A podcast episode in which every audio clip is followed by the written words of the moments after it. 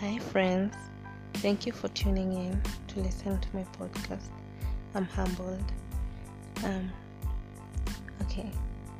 There was a weird face that happened to me today. I'm a very shy person. Also, to my friends, if you meet you in the streets, I might not say hi to you if you haven't seen me. I don't know.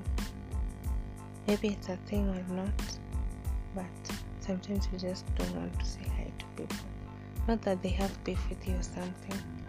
It's just that the way that that's the way it is.